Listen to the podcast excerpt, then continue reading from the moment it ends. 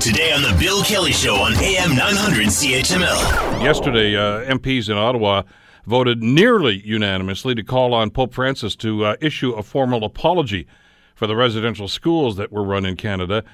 Uh, it's uh, well, the church is. uh, He, we don't know what's going to happen. I mean, the church is, is complicit in this, as uh, Tim Harper writes about. Uh, Tim, of course, is a freelance writer and editor. You got a great piece that's uh, in the Toronto Star today called "A Good Day for Parliament, a Bad Day for the Church." And uh, Tim, thanks for uh, joining us on the program. Great to have you back here today.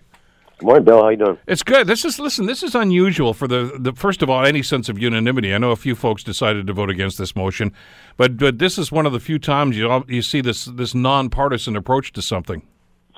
Yeah, it uh, and it was debated late last week. The vote was yesterday, but the debate, the tenor of the debate, uh, was quite impressive as well. I mean, um, you had MPs uh, speaking from the heart, and you had a, um, a couple of them, uh, a, a conservative, Cathy McLeod from British Columbia, uh, and a, a New Democrat from British Columbia, Rachel Blaney, speaking of, of personal experience with resi- residential schools. Um, uh, McLeod, uh, who's the indigenous critic for the uh, the, the conservatives, um, really uh, really spoke from the heart. She was a nurse uh, in a, a, northern British Columbia First Nations community, and she saw firsthand, um, you know, the legacy of the residential schools and the problems with um, uh, addiction and suicide and so on.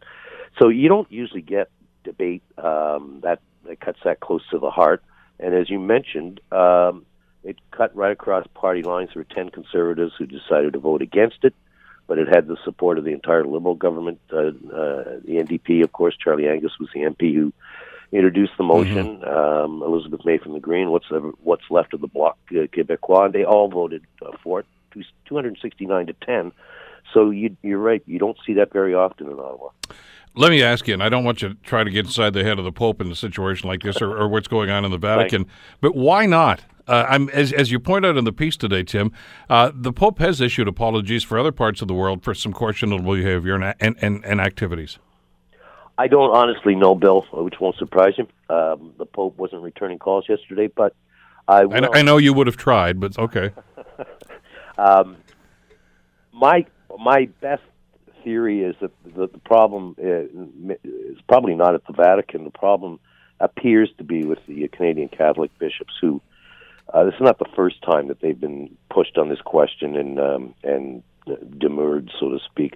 Uh, they um, they seem uh, consumed with defending the church, um, discussing the the Catholic Church structure in the country, so that the, the, the you know the Catholic Church shouldn't have to apologize for this because these were entities of the of the Catholic Church. Um, they, they they split hairs. They they held a press conference in Ottawa last week, a number of them, and uh, frankly, I got to be honest, it was just all doublespeak, um, and um, they didn't do themselves any favors. So, if there's a if there's a problem, uh, I think it rests with the bishops in Canada more so than the Vatican. But of course, uh, it's the bishops in Canada uh, in Canada would have to uh, reach out to the Pope. Um, he has been invited, uh, Pope Francis, to come to Canada, and there's an indication perhaps in the, within the next couple of years uh, he will.